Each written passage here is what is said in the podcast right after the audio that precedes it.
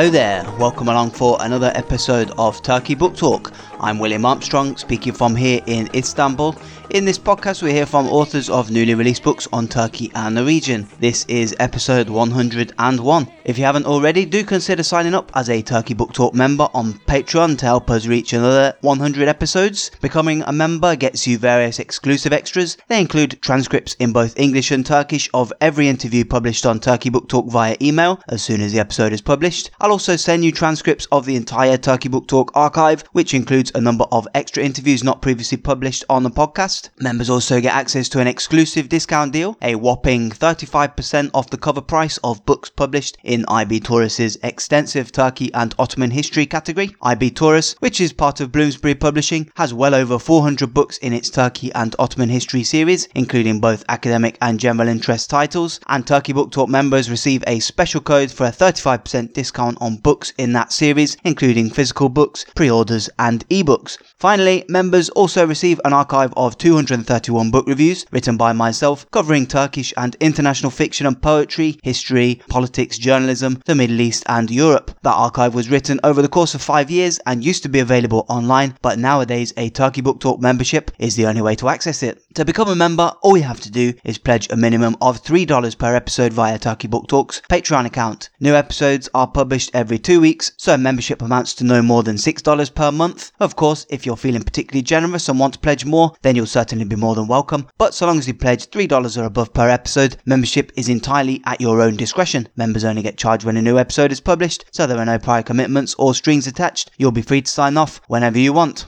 But now let's crack on with our latest episode. In it, we hear from Soner Çağatay. He's the director of the Turkish Research Program at the Washington Institute for Near East Policy. He's also a prolific author, writing three books on contemporary Turkish politics and foreign policy since 2014. The latest of those is Erdogan's Empire, Turkey and the Politics of the Middle East, which has just been published by Bloomsbury, so it's available at that 35% discount if you sign up as a Turkey Book Talk member. We had this conversation two days before Turkey agreed to a ceasefire, eight days after launching its military operation into northeastern Syria, but I believe the issues that we discuss are still quite germane. I started by asking Soner Çağatay whether he was surprised that the operation was launched when it was on 9th of October, shortly after a phone call between Turkish President Recep Tayyip Erdogan and Donald Trump. I was not surprised at all by Turkey's incursion. To me, it was not a question of if, but when Turkey would act against Kurdish People's Protection Units. That is an offshoot of another Kurdish group known as Kurdistan Workers' Party, uh, which is also known as PKK. The PKK is a terror designated entity by Turkey, but also United States and other NATO members. And the YPG is its close ally offshoot. And uh, actually, according to U.S. government officials, uh, the YPG is considered the Syrian wing of the PKK.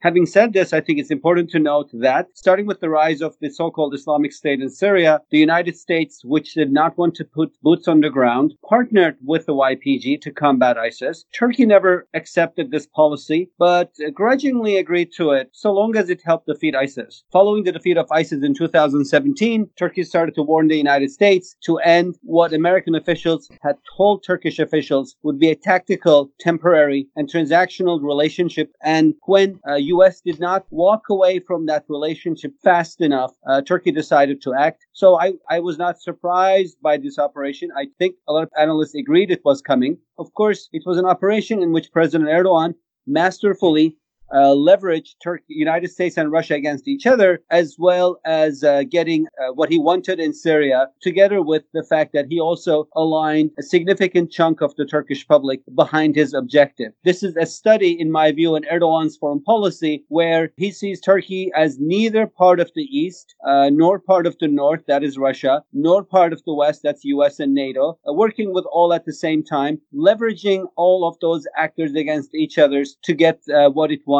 and also aligning all of that with his domestic aim of uh, power consolidation and keeping his base strong. Now, this interview will be published in a week, so I'm a little bit worried actually that um, uh, by that point things are going to be completely out of date because things are moving so fast on the ground. That's true, absolutely. It's in fact evolving as we speak. Uh, it's still not clear to what extent the Russians and Assad regime will take over eastern Syria, but it seems fair to say at this stage that Erdogan has achieved two goals with his incursion into Syria. He has ruptured the U.S. relationship with YPG, with U.S. forces pulling out of uh, Syria, at least those that are embedded with the YPG are pulling out. And also Erdogan has gained one more goal. He has forced uh, the Kurdish YPG and its political entity under the control of Assad regime. I think the fear for Erdogan and broader Turkish foreign policy elites in Ankara was that uh, this Kurdish group uh, that had established ties, tactical as they might be, with the United States, was on the cusp of gaining international recognition de facto, and the Turkish operation not only crushes the YPG's political entity, but also pushes it under Assad government control. And so I think that's a, quite a significant short-term political gain for Erdogan, regardless of events continue to unfold. Now, one thing a lot of uh, folks suggested is that once Turkey had sort of achieved its goal of eradicating the YPG or completely marginalizing it, Turkey will end up coming to terms, in a sense, with Assad, striking some kind of deal with the Assad regime, probably via Russia. Uh, but now, at least in recent days, it looks like the YPG has actually come to an agreement with some of some sort with Damascus uh, in a bid to sort of limit the Turkish incursion. Obviously, things are very fluid at the moment, but I mean, how do you see all this playing out, this game of chess? Do you think there's a chance chance of Turkey sitting around the table ultimately with Assad some months down the line?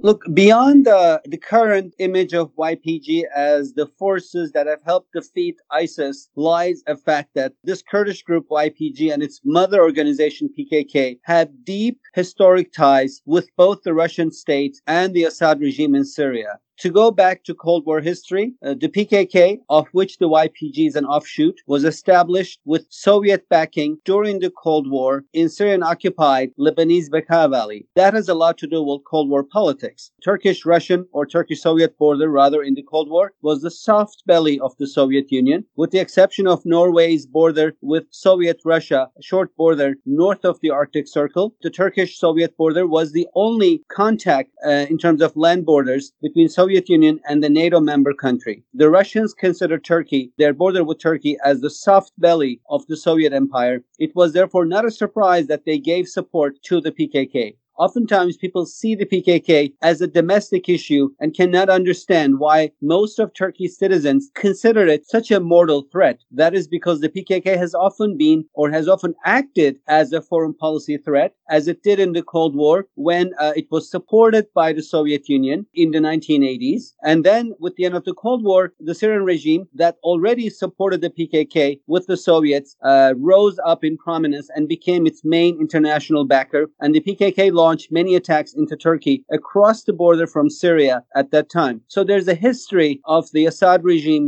using the PKK.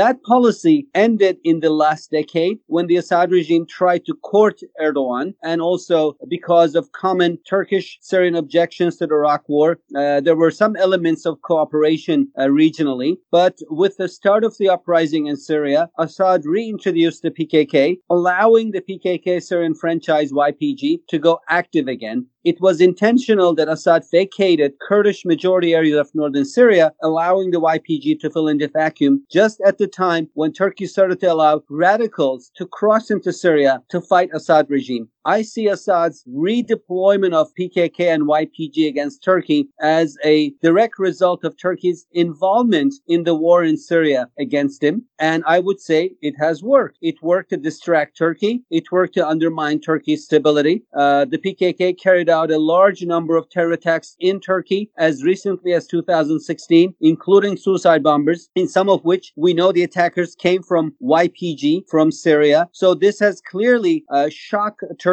but also undermined the country's policy Erdogan's goal in Syria was to oust Assad. His goal in Syria today is to undermine the YPG. So I think Assad won in this chess game. What he will do next, now that he has worked this chess game with the Russians and with Putin, in which Turkey's incursion has forced YPG back under Assad regime rule, Assad is probably going to offer Turkey a grand bargain. And the grand bargain will be accept my borders, accept me as Syria's sovereign leader once again, and I will make sure that the YPG cannot put its head up And I think we will probably see the YPG go quiet for the short term until Turkey and Syria reestablish ties. But I would not be surprised if we heard of the YPG and the PKK again in two to three, three to five years. This is a permanent dynamic of Turkish Syrian ties going back to the 1970s and the Cold War that the Assad regime has always deployed YPG and PKK family against Turkey when it felt that it could bully Turkey. Right now, it's not in a position to do that. Right now, Assad regime is interested in having Turkey recognize it and end the war.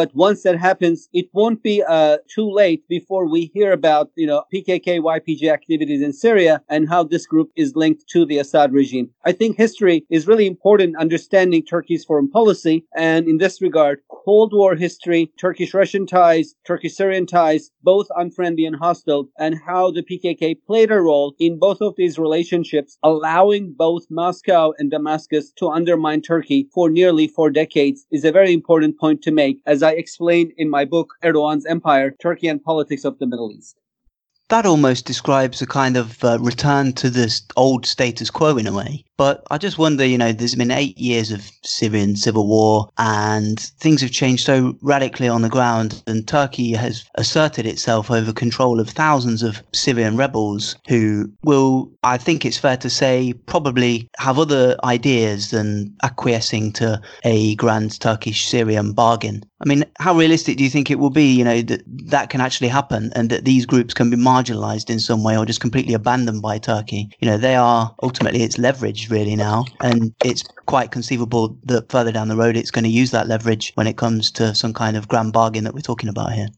Yeah, I would say the biggest challenge for Turkey going forward is going to be Idlib. This is the last rebel held province in Syria. It has two to three million civilians, embedded in which, uh, according to people, tens of thousands of jihadists. Uh, we know that Assad regime wants to consolidate his power across all of Syria. So does Russia. So an assault on this area by the regime and Russia would almost automatically trigger a new flow of refugees into Turkey, embedded among which would be a number of jihadists. A big threat threat to Turkey, both in security realm, but also economically and demographically. Uh, remember that although Turkey had an open door policy towards Syrian refugees since 2012, lately sentiments are rising in the country against the refugees. I think largely driven because of economic downturn, with many Turkish citizens blaming the Syrians for quote unquote stealing jobs and pushing rents up. And there's also some cultural resentment towards refugees building up, especially among middle class secular Turks who resent the conservative religious values of the refugees coming in. A combination of these factors are driving massive resentment against the refugees. As I've written in my previous book, New Sultan, Turkey is very divided between uh, two camps that oppose Erdogan and that adore Erdogan. There are very few issues, though, that unite Turkey's citizenry. I would say the PKK tops the list, and resentment against Syrian refugees is a close second. So, an Assad regime onslaught against Idlib that should send into Turkey millions of refugees, a country that already hosts nearly 4 million Syrian refugees, would, I think, break Turkey's ability to host these refugees and to maintain its open door policy there are two ways for Erdogan to move forward at this stage. One is to let refugees flow into Europe. Uh, that could trigger a refugee crisis in Europe on par with the crisis we saw in 2015 and would definitely aid the rise of far right parties across the continent. He could also prevent these refugees from coming in. That would only mean a massive humanitarian disaster, if not genocide, at Turkey's doorsteps. So Turkey really does not have any good choices, and it will be premature to say the war in Syria is over. I think Turkey has achieved achieved some of its objectives. It has broken the tactical relationship between US and YPG that many people in Ankara thought and feared was evolving to become a permanent and strategic one. It has pushed YPG under Assad control, but the threat of a YPG PKK comeback under Assad regime control still exists in the midterm. And in the short term, of course, the big risk for Turkey is what to do about Idlib. You've written uh, in a number of your books and articles, including this latest one, that Turkey should return ultimately uh, to talks with the PKK to find a peaceful, lasting solution to this uh, very long running problem. But you've also repeatedly made the case that this latest operation in Syria is justified and the right thing to do from a national security perspective. And it seems like these two positions are at odds with each other, uh, to put it mildly. Don't you think that there's a big contradiction there to support both positions? Let me explain. Uh, so I think we need to understand the relationship between uh, YPG and PKK uh, without using too many acronyms. The first is the Syrian uh, wing of the PKK, which is the bigger family uh, under which a large a number of Kurdish nationalist organizations that have been fighting Turkey fall in this relationship between YPG and PKK, it was always the successes of the PKK that animated its spin-off organizations, including its Syrian franchise, the YPG. I think that dynamic was inverted in 2014 and 15 when the YPG put up a defense of Kobane, an impressive defense with U.S. assistance in which it pushed back against ISIS. It then took over uh, this town and other towns along Syria's border with Turkey, where it declared autonomy. That became de facto recognized recognized by many countries, and uh, the YPG also took over a third of Syria's territory, half of its oil deposit, deposits. I think that inverted the YPG PKK relationship. It uh, went from uh, the PKK animating the YPG to the YPG now animating the PKK. Accordingly, the PKK broke its talks with Turkey, which I supported, and moved forward to import the quote unquote Kobani model into Turkey. What is the Kobani model? Take over towns, declare autonomy, have international actors recognize you de facto. The PKK, animated by the success of its Syrian daughter YPG, broke these talks, launched offensives in Turkish cities to capture those cities.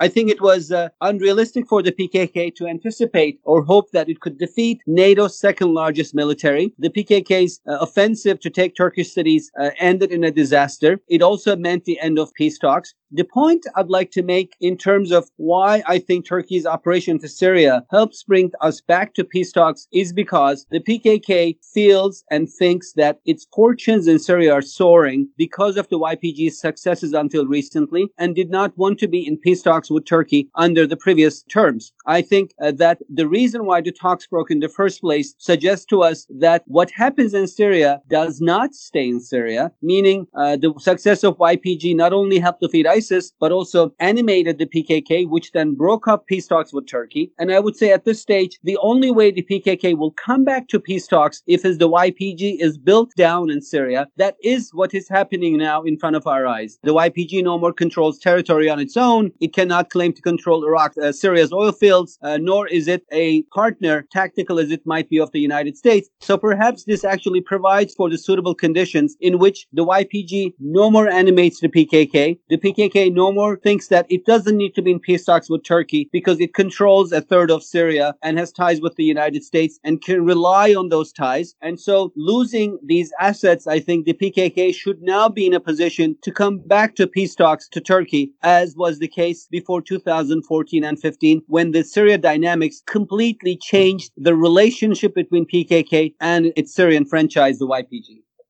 Now, this operation has drawn almost almost universal condemnation uh, in the West, and there's talk about harsh halts on arms sales to Turkey among many uh, EU member countries, and uh, all this, of course, comes on top of many, many existing problems in Turkey's relations uh, with uh, Western countries that have built up in recent years. It does seem like an extraordinary focus is being put on this operation. I mean, do you think that this operation will lead to a kind of final, ultimate rupture between Ankara in the West, or do you think it will be something that blows over, or do you think that this will lead to just uh, perhaps a, a fundamental recalibration, if not an enormous rupture?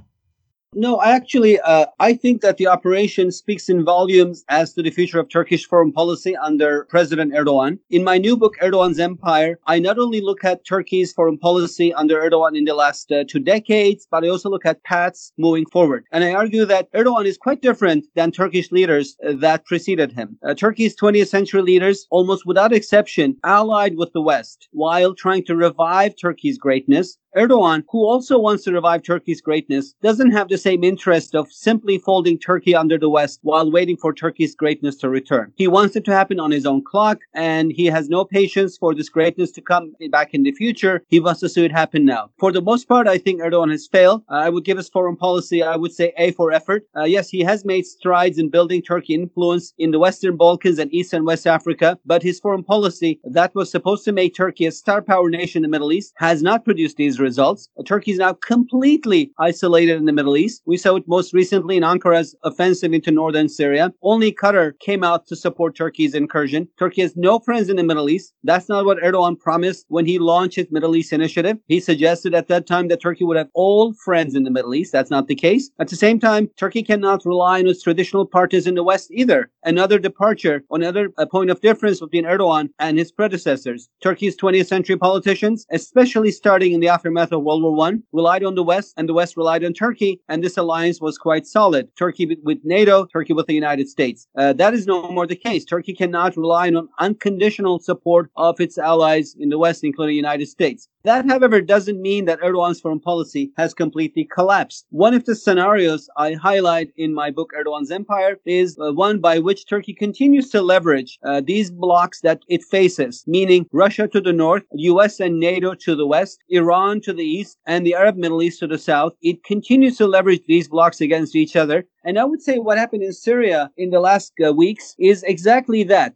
Erdogan uh, leveraged Turkish position there with the Americans and with the Russians to get what he wanted. Uh, in 2018, uh, he complained to the Russians regarding their protection of YPG's Afrin enclave to get a green light from Putin to go in and take that enclave from the YPG. And most recently, he has used the same approach with President Trump, basically saying, look, the Russians have let me go in and take Afrin. If you're my true friends, then you would let me go in and take towns east of Euphrates from YPG control. Uh, this is exactly what Trump allowed Erdogan to do. So I think Erdogan has successfully leveraged United States and Russia in Syria to get what he wants. Uh, that means, of course, more territory and also a say in Syria's future. I should also caveat myself. I argue in Erdogan's empire that Turkey's ability to leverage US and Russia and other players against each other will be there so long as Turkey's economy is thriving. Turkey is a resource poor country. It needs to grow at 4% for its citizens to feel that they're getting wealthier. It needs to import $30 billion worth of uh, natural gas and oil a year. So it's clearly not a country that can continue uh, in the foreign policy realm should its economy face a serious downturn because it would need to be bailed out. And there are very few actors and countries that can bail Turkey out. So, of course, that's all a question of whether Turkey's economic health is in good shape. If it is, then I think Erdogan will continue to hedge these blocks that surround Turkey against each other, as he has been doing in Afrin and most recently in northern Syria. If not, if the economy tanks, which we don't want to see, I think then, of course, it's fair to uh, expect that Turkey will be forced to fold under one of these blocks. And my candidate in this regard would be Russia. That would be an historic shift because Turkish Russian relations uh, for centuries were marked by hostility, with Russia bullying Turkey. Although Russia's policy towards Turkey has shifted since the coup of 2016, Russia went from being the nemesis that bullies Turkey to the nemesis that courts Turkey. Uh, I think Putin, of course, would love to see Turkey fall under uh, Russian control. Hopefully that doesn't happen, but it's definitely one of the plausible, if less plausible, scenarios out there in terms of the future of Turkish foreign policy one of the things you talk about in the book, and I see you've written about elsewhere too, are these uh, economic ties that keep Turkey wedded to the West, essentially. Uh, basically, the Turkish economy is almost entirely reliant on outside funding to stay afloat, and the vast majority of that funding has come from the West. There are alternatives, but the volume of funds that have to flow in means that there's only one destination for that, and that is the West. You argue that this reality means that there can be no real complete rupture between Turkey and its Western partners. I mean, just make that case for us. Absolutely. I think that despite Erdogan's efforts to uh, recalibrate Turkey's foreign policy and notwithstanding his conviction that Turkey does not belong to the West culturally or politically, there is a simple fact Turkey relies on the West financially and needs the West financially. Despite Erdogan's efforts to recalibrate Turkey's foreign policy, in fact, more foreign direct investment comes to Turkey from Europe and the broader West today than it did before Erdogan. And while Erdogan has diversified Turkey's trade partners, Europe still dominates, or rather, members of the Organization of Economic Cooperation and Development, OECD, still dominate in Turkey's foreign trade. And uh, the diversification has not taken place at the benefit of Russia or China, but but rather at the benefit of Africa and Central Asia and Latin America. So Turkey has diversified, but not become a bigger trading partner to Russia and China. And it still relies, for the most part, for nearly 80% of foreign direct investment in terms of inflows on Europe. I have coined a new term in this book to summarize uh, this economic and financial relationship Turkey has with the West, and I call it Turkey's ties to strategic West. What is strategic West? It's not the cultural or political West Turkey's 20th century leaders aspired that Turkey would join. It It is rather the collective membership of NATO and OSCE that Erdogan relies on financially for FDI flows and trade, and also in the security realm. Uh, regardless of how this operation in Syria moves forward, uh, there's one thing very clear. Erdogan values t- Turkey's membership in NATO. Uh, that is because he knows that if Turkey is not a member of NATO, it will have to fold under its historic uh, nemesis, Russia. Now, you've written a number of books in recent years. The two most recent, Erdogan's Empire, this latest one, and The New Sultan, uh, have focused very closely on Erdogan himself as the kind of main driving force behind Turkish policy. Do you think that's always the right approach? I mean, Erdogan is obviously very important and it's impossible to consider contemporary Turkey really without him, but there are other deeper forces at play as well, which perhaps he doesn't have much control over essentially. So just ruminate a bit about on that. Erdogan as being this kind of very important symbolic figure, but also some other sort of deeper social ideological structures that are underpinning his rule.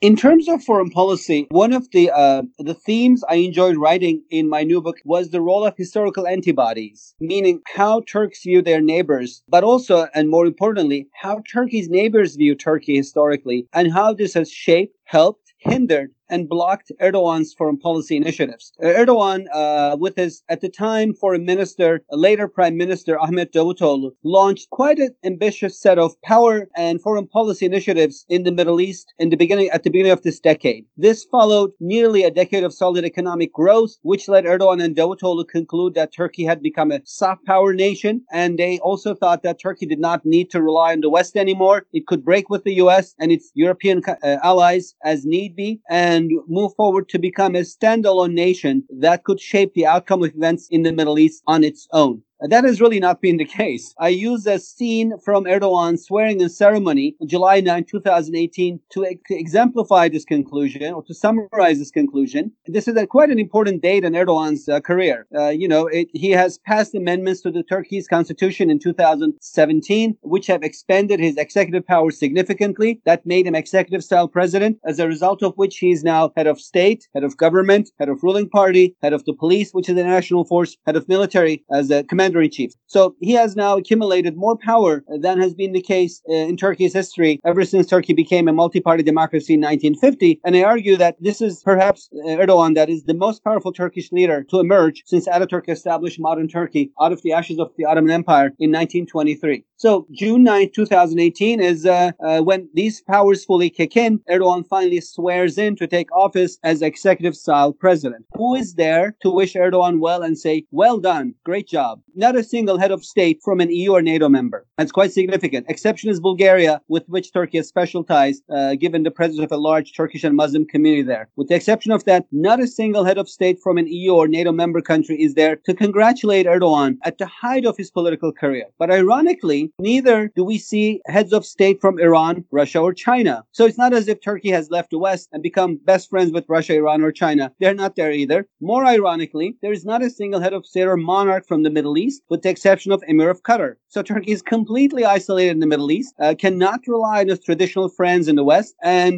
is not friends with Russia, Iran, or China at all. And I think this completely leaves it alone, in my view, in attendance on June 9, 2018, are heads of state from Western Balkans, East and West Africa, and Central Asia. That is where I give Erdogan credit for building influence. Nearly two dozen states, some of which have come forward publicly supporting Turkey's incursion into Syria, Somalia, Qatar, Pakistan, Azerbaijan, and Bulgaria uh, being some of these countries. So he hasn't completely, I think the results are mixed. Uh, of course, he has built influence, but he hasn't built influence where he thought he would in the Middle East. And he can't rely on powers of in the West. And he also cannot rely on Russia or Iran as friends. What does that tell us about the role of historical antibodies? I think Erdogan was mistaken to think that Turkey's engagement in the Arab uprisings to support Muslim Brotherhood related parties or rebels against the Assad regime would be welcomed by broad constituencies across the board. That has not been the case. I think Arabs view Turks not very differently than do Greeks and Serbs as former colonial overlords. And even the most pro Erdogan Arab does not want Erdogan to come and to tell them what to do and I think that went missing to both Erdogan and Davutoglu as they went into Arab majority countries in the Middle East to shape the outcome of events there. And that has been a major blunder.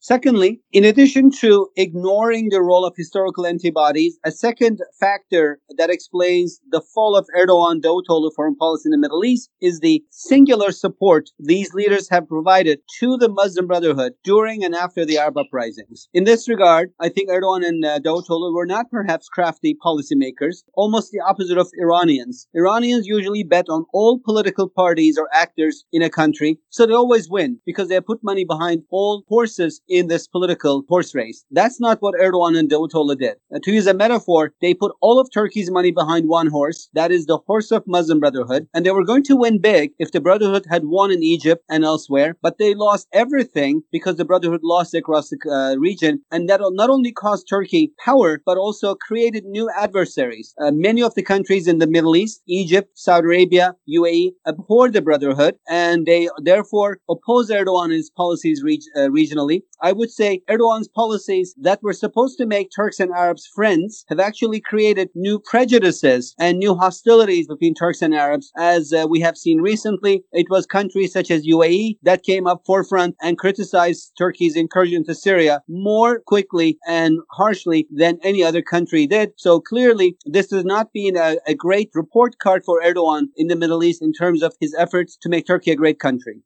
Now, domestically, uh, looking forward, some opposition voices and people outside Turkey really have suggested that this latest operation into Syria is aimed primarily at boosting President Erdogan's flagging popularity. I mean, what do you make of that argument? And do you think that this operation will have a long lasting effect on his uh, approval ratings? I would say that the operation probably will give Erdogan a minor boost uh, for the time being. That's because it will be seen as a success, as Turkey undermining its mortal enemy and uh, a franchise of that mortal enemy in Syria. But I don't think that will be long lasting. Uh, number one, uh, Turkey is quite uh, divided and polarized. Number two, the economy in Turkey is not doing well. And I would say, while analysts have discussed in detail why Erdogan's party lost recent uh, local elections to opposition candidate İmamoğlu in Istanbul and the number of other Turkish uh, cities, large ones, I would say the main reason why Erdogan's party lost is because the economy has not been doing well. So unless the economy recovers, I don't think the boost Erdogan will get from the Syrian incursion will be permanent or quite significant. And turning our attention to the opposition, do you see any scenario in which an opposition figure can challenge Erdogan in the next election, whether that be in 2023 as scheduled or earlier, as many suspect uh, may happen? I think it'll be premature to talk about 2023. I feel that uh, one of the reasons why I love studying Turkey is because, uh, and I have uh, written on Turkey and studied, analyzed it for over uh, 25 years. I believe that if countries could be vegetables, Turkey would be an onion. It never has a core. You always have to peel it up. Just as you think you got to the core of the argument, it's not there. Uh, having said this, uh, you should also add that, you know, years in Turkish political context are sometimes as eventful as the centuries are for some other countries. So it would be extremely difficult, I think, for me to hypothesize on elections uh, that should be taking place in four years. But the good news of the outcome of Istanbul elections is that it shows to us uh, Tur- Turkey remains a democracy. It is a democracy with an autocratic leader on top, but it's a democracy, and that's what matters. Elections still matter. A lot of people uh, make comparisons of Turkey to China and Turkey to Russia. I think these are unfortunate. Uh, I can't see a scenario under which the Chinese Communist Party loses Beijing to the opposition or Putin loses Moscow to his opposition. That has happened in Turkey. It will happen again. So I think Istanbul example shows us a few things. One is democratic culture remains resilient. Second, of course, is that the opposition has for the first time united, which is quite significant. Uh, for a long time, I argued that Erdogan was blessed with an uh, ineffective opposition in which the distance between opposition groups was often wider uh, than the gap between opposition groups and Erdogan. And that's why opposition groups could not unite. You had Turkish nationalists and Kurdish nationalists, and they could not vote for each other. Um, that changed uh, because of Erdogan. His switch to presidential system that fully kicked into place in 2018 also requires something Erdogan did not foresee a two way race. Someone has to get 50% of the vote to become president. That was never the case in Turkey before, in case of parliamentary democracy, because then you have seven parties running and parties with as little as a third of popular support could form government because of the way votes for proportion in the parliament and seats were allocated. Erdogan changed that dynamic, erased it with his switch to presidential system. That was supposed to be good for him. That is actually, in my view, turned out to be not so good for him because it forces opposition to unite. Uh, the opposition first united in 2018. They held their nose, uh, tried to come together. It didn't work out. Erdogan still won. And then they tried to do it again this year in Istanbul. This time it worked. Uh, the opposition coalesced and they fielded a joint candidate. I would say number one reason Erdogan lost Istanbul is because of the economy. Number two is because the opposition united. The question now is, can Erdogan splinter the opposition uh, with the Syria operation? Uh, we'll have to wait and see. That was Soner Çağaptay, many thanks to him. That was episode number 101 of Turkey Book Talk. If you're a fan, you can join as a member on Patreon to support it. Membership gets you that special 35% discount on Turkey Ottoman history books, published by IB Tauris and Bloomsbury, transcripts of the entire Turkey Book Talk archive, and access to an archive of 231 book reviews written by me, covering Turkish history and politics, literature, and various other things. To become a member and get all that, just pledge a minimum of $3 per episode via Turkey Book Talk's Patreon account account. Also, do please rate or review Turkey Book Talk on iTunes or whatever podcast platform you use. Follow via Twitter or like the Facebook page. And I always enjoy hearing from listeners, so please send any recommendations, feedback, or abuse to williamjohnarmstrong at gmail.com. But until our next episode of Turkey Book Talk in a couple of weeks, once again, thank you very much for listening.